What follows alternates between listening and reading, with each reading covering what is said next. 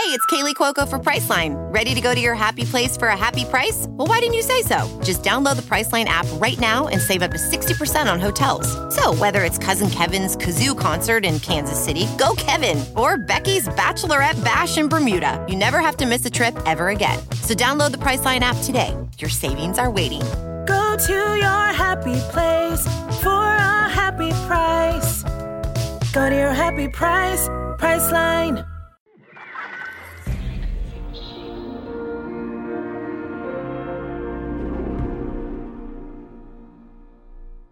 Stand by, recap music. Recap music, go. So the Edith Green hearings wrapped in the summer of 1970 after days of testimony and a mountain of supporting materials. In all, 89 people either testified in person or submitted prepared statements. For anyone who had sat through it all, surely they would have come away convinced that sex discrimination was a serious problem for women, and not just in academic institutions. New legislation is vitally needed. It will give hope and dignity to women, the second class citizens of the nation. The hearings had accomplished Edith Green's initial goal by crafting a compelling narrative that the problem of sex discrimination was pervasive and that there were the legislative means at hand to address it. Here's the hitch hardly anyone came to hear it. There was no media coverage, no reporters or TV cameras. It was summer, and it was a woman thing.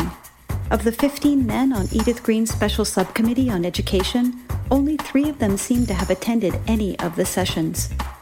And these three did not seem entirely convinced that this sex discrimination thing was a major issue. Mr. Hathaway, do you believe in sexual equality? In some, but not in all matters both ways. There are many jobs that women can't handle that men can handle better. As a result, the bill never got out of committee. So, how did these nerdy revolutionaries take a bill which appears on the surface to be a failure? How did they turn that into a bill that would change the course of history? I headed back to the feminist files at the Schlesinger Library to find out.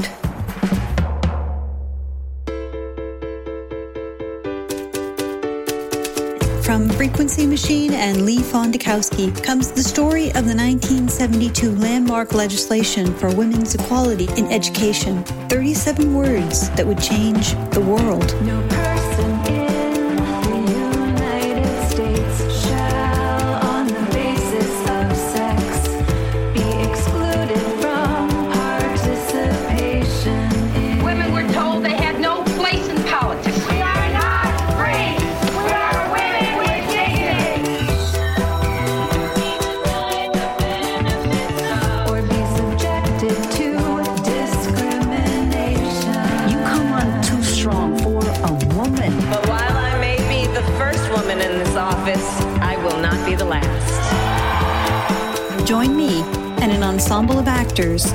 we discover the stealth politics of Title IX.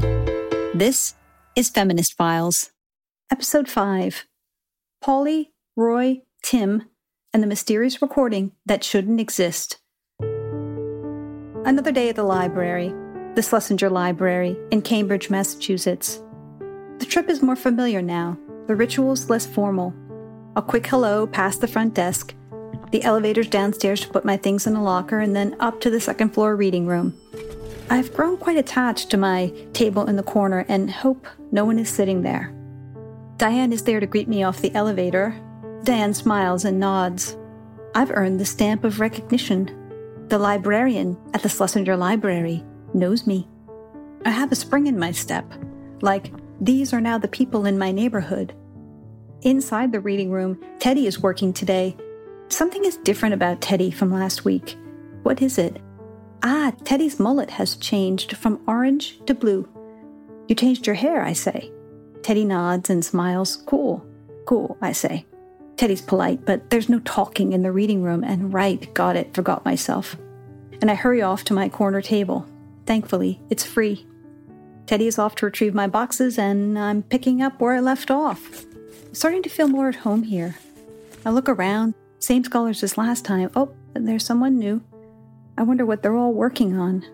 My associate producer, Sarah, has been combing the Schlesinger online catalog, and there's a text from her. that the feminist files of Pauli Murray are also here at the library and to check out the existing archival audio.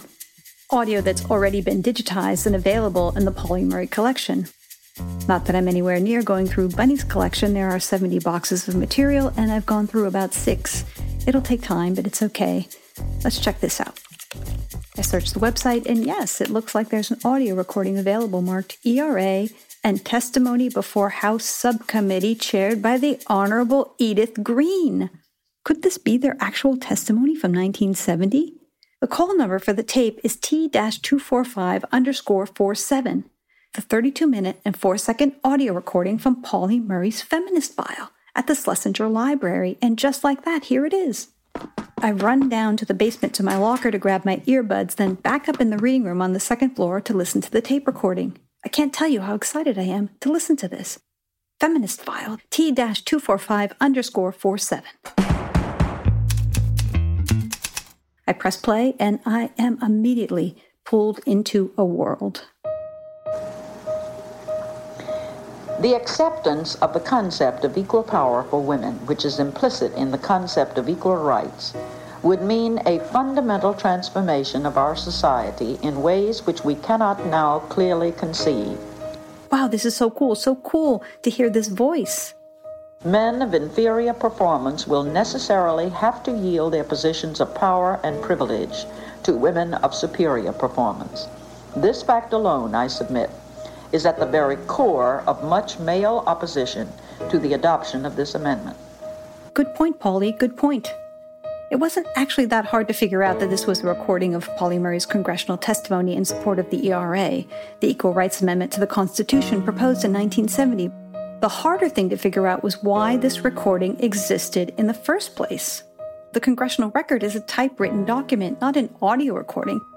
Since no woman is a mother in the home for more than a segment of her life, and since statistically women live longer than men at the present time, the large number of women who will be free from childbearing under the most traditional conceptions of such functions will constitute a formidable minority seeking entrance to their rightful share of decision making in public affairs. The ERA was passed by the House twice, in 1970 and 1971, before the Senate finally acted.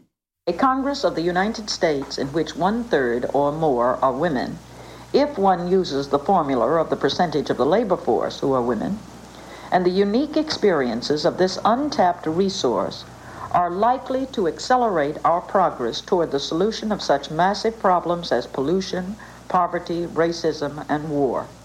The year is 1970, maybe 1971. 1971. The Vietnam War drags on, now in its seventh unwinnable year. The New York Times publishes the Pentagon Papers. It's the year of the Attica prison riots and of Weather Underground bombings. Jim Morrison of The Doors is found dead in his bathtub, and Helen Reddy releases I Am Woman. The Congressional Black Caucus is established with Shirley Chisholm as the only woman among the 13 founding members. After the achievements of the 1960s, the civil rights movement is itself splintering, with some seeing the legislation as woefully inadequate and seeking change by more radical, even violent means. The Black Panthers and the Black Liberation Army are ascendant, while the Student Nonviolent Coordinating Committee is fading.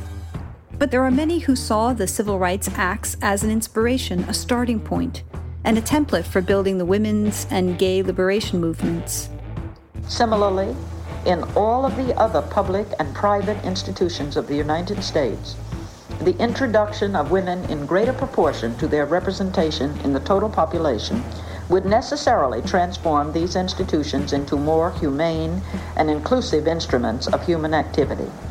Pauli sets forth a vision, a world enriched by the presence and power of women in all facets of society and American life. The presence of women would also accelerate the presence of other groups in our heterogeneous population and bring into play a variety of human experiences and wisdoms. Wisdom. Pauli then corrects, but I rather prefer the mistaken wisdoms, the multiplicity and beauty of that word, the poetry of the vernacular. Women may well hold the key to the reconciliation of the races, the generations, and the social and economic classes. Pauli Murray's congressional testimony in support of the ERA, the Equal Rights Amendment to the Constitution, the merits of which were being debated after Edith Green's hearings concluded. These were two parallel and contrasting strategies. ERA was the big, bold constitutional amendment, whereas Edith Green was proposing legislative tweaks and fixes. And the advantages and disadvantages of each will play out over the next few years. The adoption of the Equal Rights Amendment could well usher in an unprecedented golden age in our national life. These are speeches heard only once by members of Congress and maybe a few staffers. And I'm listening to it now. The first step toward this goal of equality of right can be taken if the members of the United States Senate can make the great leap of faith and adopt the Equal Rights Amendment by the necessary two thirds majority. It is the challenge and the opportunity of this century. The speech ends with a message that is both aspirational and a warning to the majority male Senate. And your place in history may well be determined by the decision you make upon the other half of the population. Thank you. You can hear a page turn on the tape and then the tape cuts out. Maybe it's not all that extraordinary that Pauli Murray gave such an extraordinary speech. Pauli Murray was, after all, a brilliant lawyer and scholar and feminist thinker, and, as it turns out, an exceptional orator. Pauli was a co founder of NOW, the National Organization for Women, and worked with Bunny Sandler and the cohort on Title IX, not to mention the countless other civil rights organizations Pauli was involved in SCLC, CORE, the NAACP, to name a few. The speech itself is extraordinary, but I think made all the more extraordinary when set against the fact that Pauli Murray, a civil rights lawyer who influenced Ruth Bader Ginsburg and who was with Dorothy Kenyon when she was sick and dying, was a gender nonconforming feminist activist. I think the basic issue involved here is political power, equal political power. There was no language to talk about gender the way we talk about it today, but it is possible that Pauli might have identified as non binary or transmasculine. While there was never a time in Pauli's life that Pauli was openly queer or trans identified, we know that at age 25 in the mid 1930s, Pauli was seeking help from doctors to prescribe testosterone. But the deeper issue, I think, here is that many of the women supporters of this amendment rallied behind it, either consciously or unconsciously, because this was the first real national test of a bid for political power to challenge male supremacy in the uh, national arena of the United States. Pauli's struggles with gender identity were entirely private, and no doctor would treat Pauli. Pauli did dress as a boy, adopted male nicknames, but later in life made women's organizations and women's rights a main focus. We have only a window into this struggle through the private papers Pauli left behind, letters and journals with pages torn out of them, but enough remains, and devoted scholars have made their way through them, sitting right here where I am sitting right now.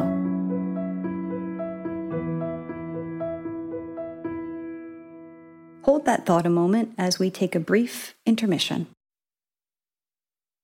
At 4 minutes and 22 seconds in the tape, we can hear a page turn on the recording, and then there's a break in the tape.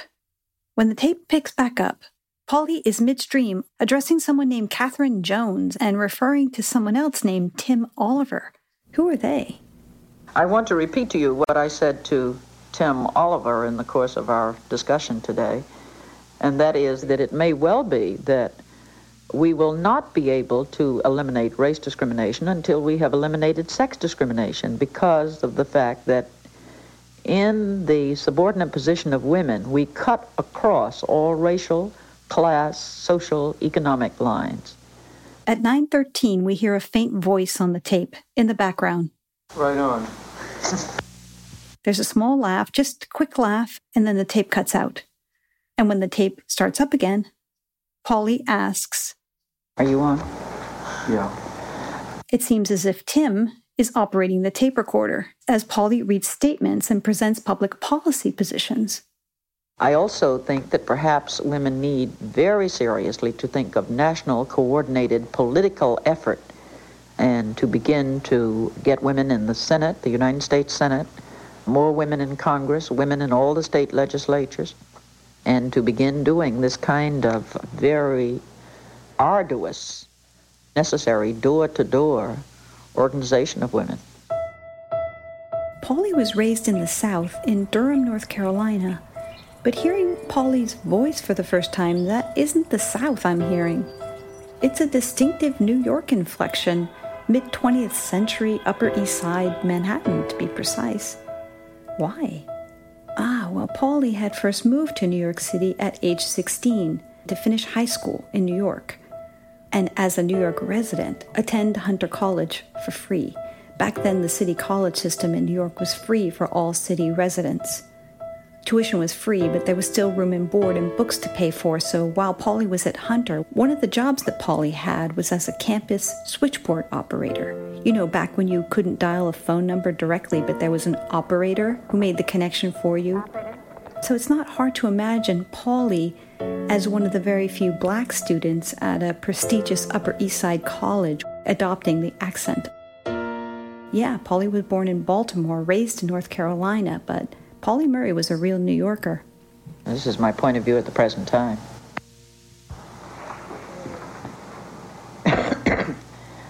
Pauli is 60 years old, and you can begin to hear a bit of the smoker's voice. At 1730, I recognize it right away. It's Pauli's testimony at the 1970 Edith Green hearings, the hearings which were called to pave the way for Title IX. There is no audio that exists from these hearings. As a human rights attorney, I am concerned with individuals as whole human beings. Pauli was a contemporary of gay civil rights activist Bayard Rustin. This fight is going to be won. Who organized the 1963 March on Washington and influenced Dr. King's views on civil disobedience. Pauli was entirely committed, like Bayard was, to Gandhian principles of nonviolence as a means to social change. Pauli was arrested, convicted, and jailed in Virginia for refusing to move to the back of a segregated bus 15 years before Rosa Parks. Pauli defended herself in court, and though the NAACP decided not to appeal Pauli's case, Leon Ransom of Howard Law School recognized Pauli's potential as a lawyer and got Pauli a scholarship to Howard. While at Howard, Pauli organized picket lines and sit ins at several segregated lunch counters in Washington, D.C., 22 years before Greensboro. Pauli was one of only a few women at Howard and the only one in the class who didn't drop out. Pauli ran hard into the rampant sexism of professors and classmates. Pauli would later coin the expression Jane Crow as the sex discrimination parallel and counterpart to Jim Crow. With degrees from Hunter College, Howard Law School, UC Berkeley, and Yale, where Pauli was the first African American JSD, a doctor of the science of law. After graduating, Pauli's Howard thesis would become the legal argument put forward by Spotswood Robinson and Thurgood Marshall in Brown versus Board of Education, the landmark Supreme Court case overturning school segregation. Pauli suggested to pivot away from separate to equal. And as persons sharing our common humanity, they are entitled to equal opportunity to fulfill their individual and unique potential. This is our starting point. For in my view, it is only as we recognize. At 1803, the phone rings. Pauli gets up to answer it, but the tape keeps running. Pauli returns 12 seconds later, super quick call, and then we can hear Pauli whispering. I recognize this type of whisper right away. This type of whisper is familiar to me. Pauli is talking to the dog. Someone is not cooperating. Someone by the name of Roy. Lie down, Roy. Lie down. Come on. A break in the tape, seemingly to settle Roy. Pauli begins again. This is our starting point. For in my view,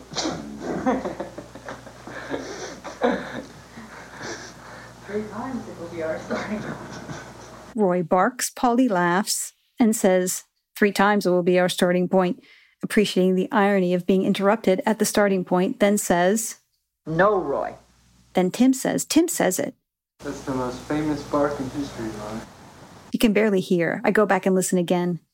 That's the most famous bark in history, Roy. The most famous bark in history. Which, of course, makes Roy bark again. No, Roy. No. Can you blame him? Something inaudible and then behave yourself. Behave yourself. It wasn't Roy's fault. Tim incited him.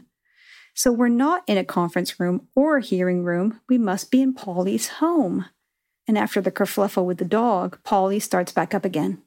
This is our starting point.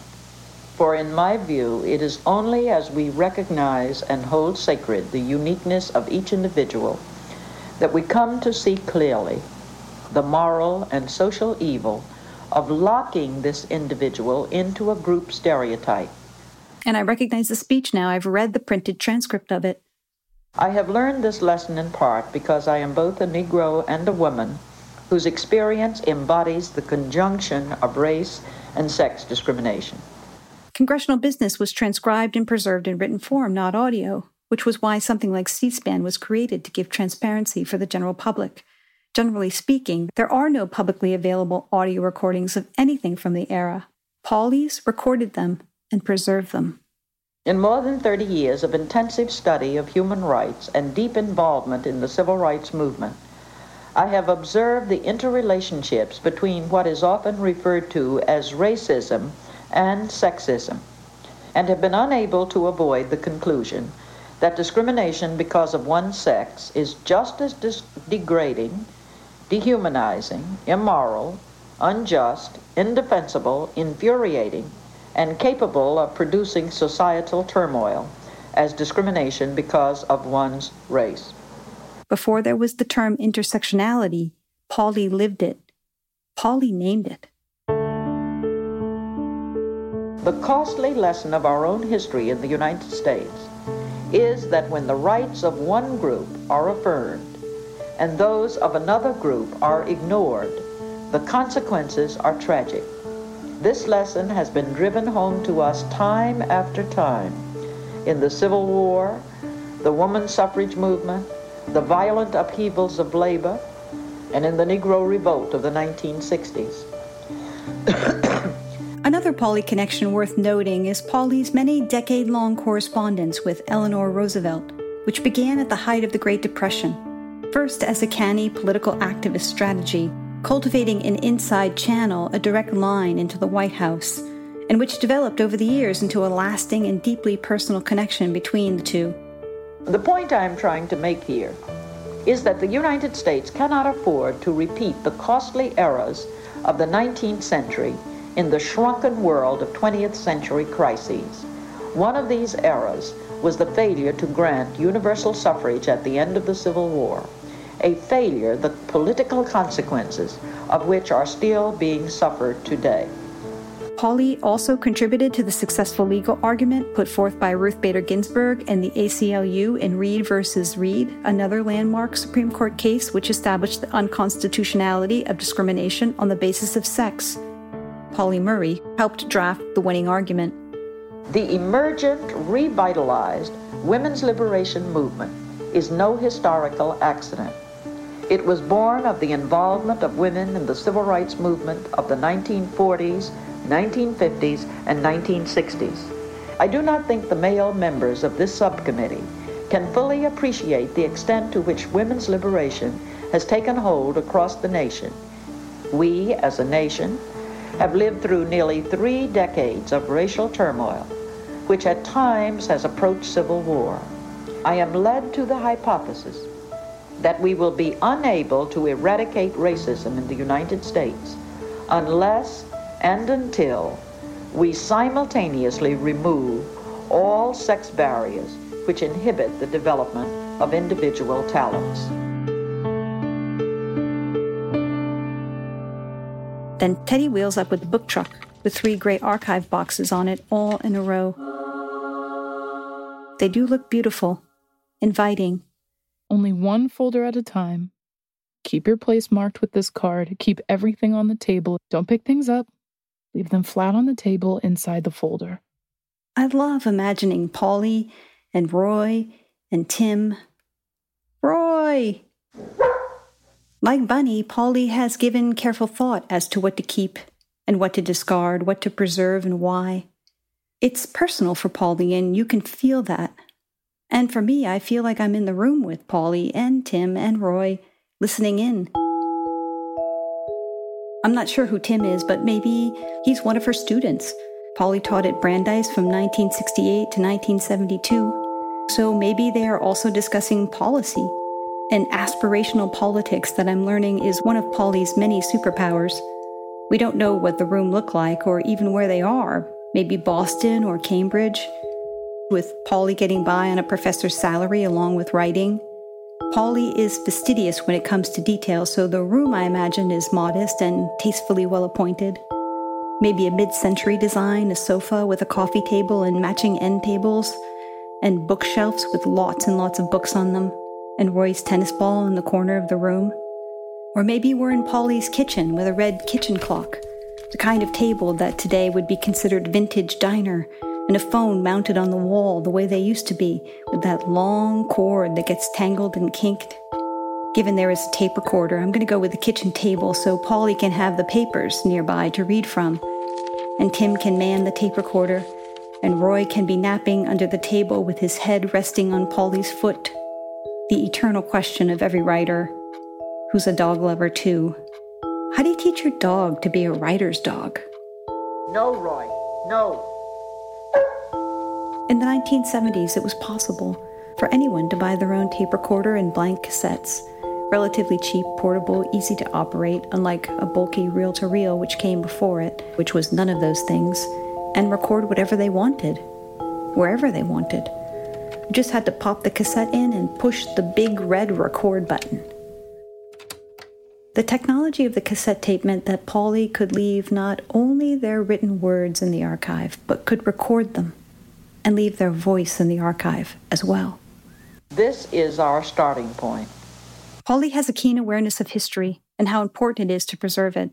So Pauli made a bootleg recording, a DIY recording for posterity, for history, for the Schlesinger Library. That the sole purpose of governments is to create the conditions under which the uniqueness of each individual is cherished and is encouraged to fulfill his or her highest creative potential. And it was on this day, this very day, that I noticed that the seat of my choice at the cherry table in the back corner of the reading room was directly underneath a large printed photograph of Pauli Murray. Pauli had been there the whole time, looking down on me.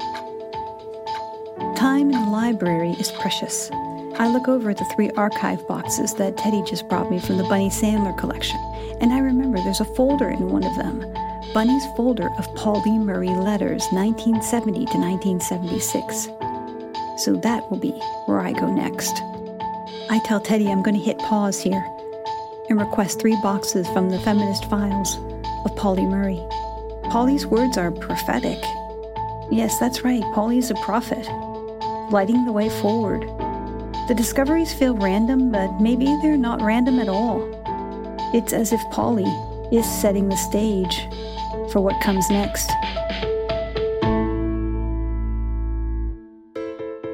Feminist Files is written and produced by Leigh Fondakowski and Sarah Lambert. Associate producers Margo Hall, Victoria Libertore, and Diana Park. Executive producers Stacey Book, Dominique Ferrari, Avi Glijansky, and Rora Brodwin. Original music and sound design by Gary Grundei. Sound engineering by Julian Kwasneski. Special thanks to Wendy Mink, Julia Lambert, Jean Robinson, the Schlesinger Library and its staff, and the estate of Pauli Murray. Theme music was created by Gary Grundei with vocals by Silversmith. If you liked this episode and you think this story is important, please make sure to follow it wherever you listen to podcasts and share it with your friends. It'll help us make sure these women are recognized for their contribution, and it will help us raise awareness for Rise Up so that the future of women's equality around the world looks a little brighter. For more information, go to frequencymachine.com slash feministfiles and featuring the Feminist Files Ensemble. I'm Mercedes Herrero. I'm Amy Hill. I'm Samira Wiley. My name is Margo Hall. I'm Alex Grubbs. I am Christina Sajous. My name is Ryan Nicole. I'm Victoria Libertore. Hi, I'm Chris Rickett. I'm Ronald Peet. I'm Jules Latimer. I'm Jodie Foster. This is the origin story of Title IX.